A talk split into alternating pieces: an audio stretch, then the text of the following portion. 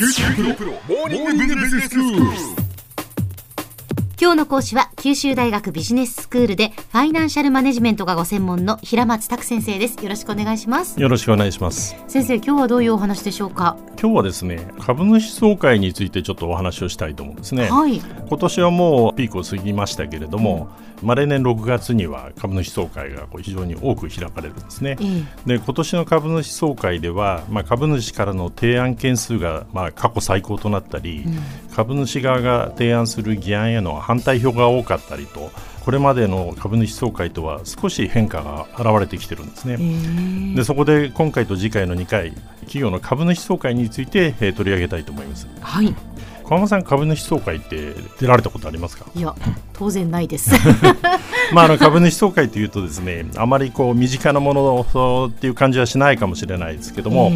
あの一応その株式投資でですね単位株、まあ、あの多くの企業の場合はまあ100株なんですけども、はい。まあ、それ以上の投資をまあするとですね、まあ、大体あの株価の安いところではまあ10万円台でもまああのできるんですけども、まあ、それをすれば招集通知が届くので、ええええ。一般の株主でも出席してその企業の経営に関してまあ発言することができるんですね。そうなんですね、えーでまあ、あの各いう私も最近の株主総会の状況を把握する目的である東証一部上場企業の総会に出席してみました。はい。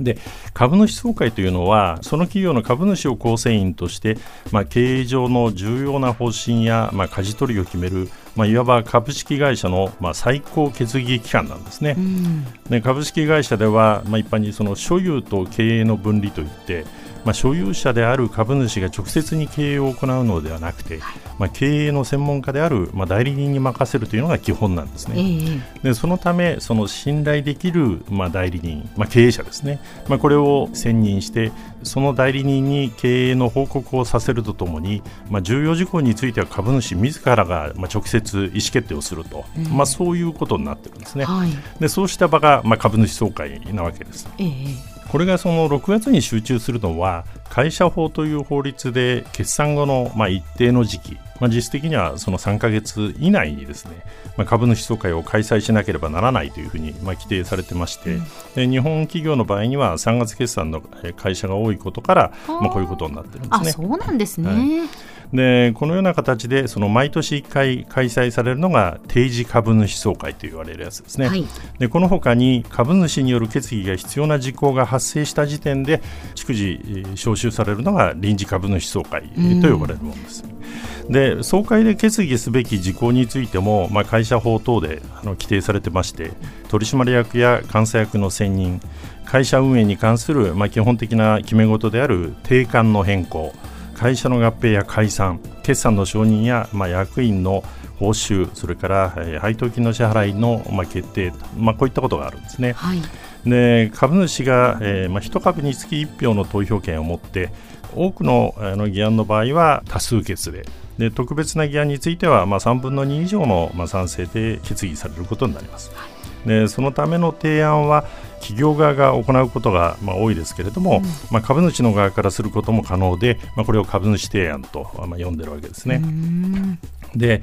株主総会に出ても、まあ、その実質的な議論はあんまりなくて、まあ、あってもその技術的、専門的な話ばかりで、まあ、一般の株主にとっては、まあ、全然面白くないんじゃないかと、まあ、そういうふうに思っておられる方もいるかもしれません。はいでしかし、まあ、必ずしも、まあ、そういうわけではないようですね。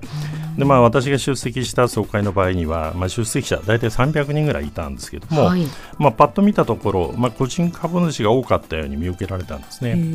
で、まあ、議事はですねその議長を務める新任の社長、まあ、この人のそのやや緊張したトーンでなんでのその挨拶から始まって、まあ、その後その出席役員の紹介えー等々があったんですけども、まあ、至って穏やかなこう雰囲気の中でまあ進行してました。あそうですかで提出されていた議案もですね、まあ、前年度の事業報告それから計算書類の報告や、まあ、中期経営計画の説明取締役と、まあ、監査役の選任など、まあ、あまりあの数多くはなかったんですね。うんただあの、ここでその決算の承認ではなくて、まあ、こういうその報告となっていたり、あるいはその配当金やその役員報酬についてのその決議がこの議案に含まれてなかったのは、まあ、この会社が取締役会とか会計監査人という、まあ、機関を設置しているということとか、あるいはその株主総会ではなくて、まあ、取締役会の決議で、えー、足りると、まあ、その旨あの定款に謳っていると、まあ、そういうことがあるんですね。うんで議案の説明はですね、まあ、専門家でなくても、まあ、分かりやすいように平易な言葉と最低限の数字によるものだったんですけども、はい、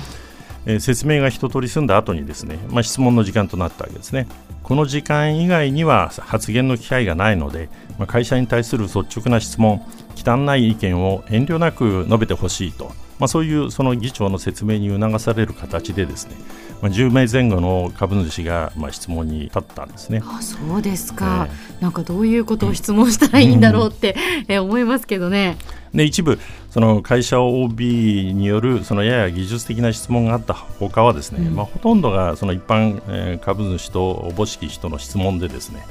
まあ、中には自分のデザインを使ってくれとかですね。まあそんな売り込みもあったんですけども、はい、まあ、それに対してその会社側はまあ率直にして非常にこう簡潔に応じてました。で、まあ、それほど専門的で、えー、高度な質問やその会社を糾弾するような質問もそこでは出ませんでしたけども、まあ、あのこういったことの背景にはですねあの年金基金であるとかあるいはその政府信託銀行などのその機関投資家との間ではですね、まあ、総会以外の場でもその企業との間で対話が行われているせいではないかなというふうに考えられます。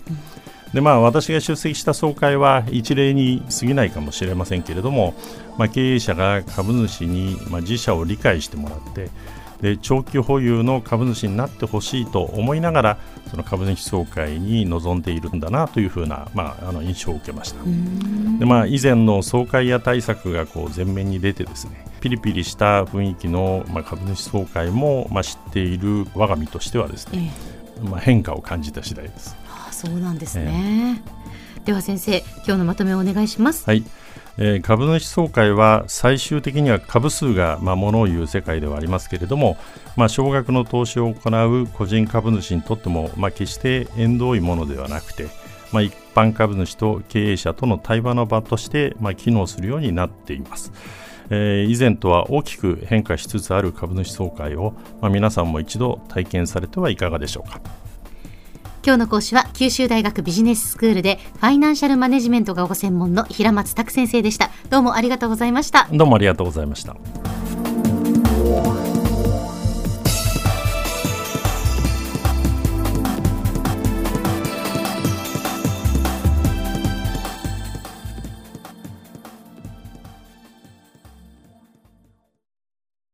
QT プロは通信ネットワーク、セキュリティ、クラウドなど QT ネットがお届けする ICT サービスです。